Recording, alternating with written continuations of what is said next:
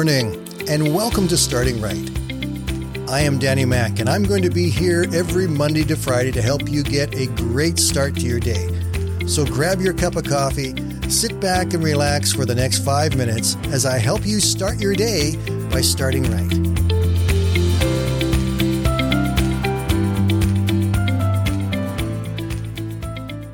While ago, we spent a series once a week where we were looking at some of the minor characters of Scripture and who they were and what they did and the impact they made.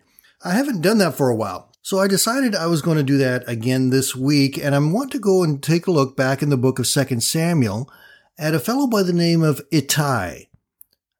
I don't know if you've ever heard of him. He's certainly not one of the major players, but he did make a significant impact in his life, particularly in his relationship with King David.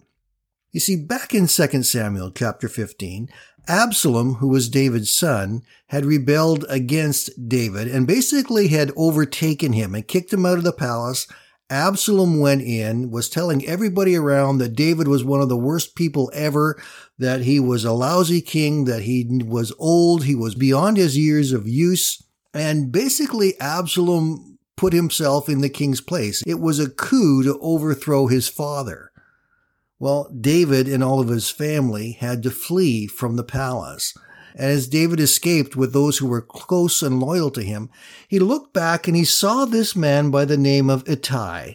Now, just a little bit of background information on Ittai. He was a Philistine who joined David I know that sounds really weird, particularly if you think about David and Goliath and the many battles between Israel and the Philistines. But here was a man who was a Philistine and had brought 600 men to come and join with David at the start of Absalom's rebellion. And in verse 19, it says, The king turned and said to Ittai, the leader of the men from Gath, Why are you coming with us? Go back to King Absalom, for you are a guest in Israel, a foreigner in exile. In verse 21, we get Ittai's response. I vow by the Lord and by your own life that I will go wherever my lord the king goes, no matter what happens, whether it means life or death. David replied, All right, come with us. So Ittai and all his men and their families went along. Over the next few years, Ittai proved himself to be a mighty warrior and a faithful man to David. In chapter 18 and verse 2 of 2 Samuel, we see that David sent the troops out in three groups, placing one group under Joab, another under Joab's brother Abishai, son of Zeruiah, and one under Ittai, the man from Gath. The king told his troops, I am going out with you. Then down in verse 5 of the same chapter, it says, The king gave this command to Joab, Abishai, and Ittai, For my sake, deal gently with young Absalom. And all the troops heard the king give this order to his commanders. Ittai became one of the three key commanders for David in his kingdom and fought the battles with David. And some will wonder why did this man who was a Philistine decide to follow David so closely? Weren't they always at war? Not always. Ittai knew who David was. He understood that David was anointed to be king over Israel. He understood that David was a great man and a great leader. And whatever Absalom was saying bad about him was probably not true. And so Ittai was willing to pledge his fidelity to David and to honor him.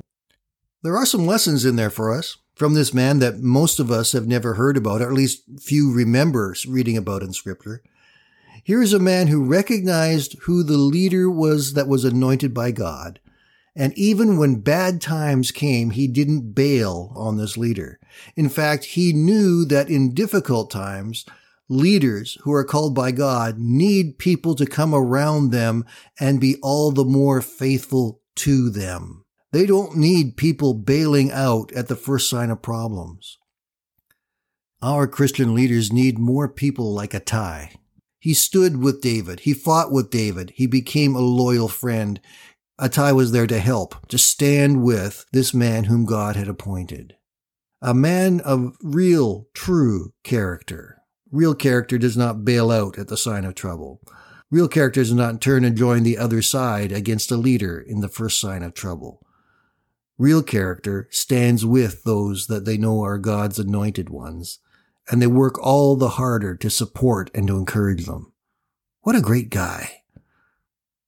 I hope we all have some friends like Ittai who'll stand strong with you and will not turn their back on you when you face difficulties, because we all will. Have a great day, my friends. We'll talk again tomorrow.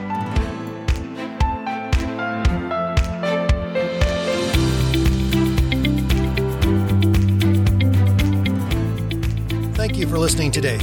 And I invite you to join me Monday to Friday right here on Starting Right with Danny Mack.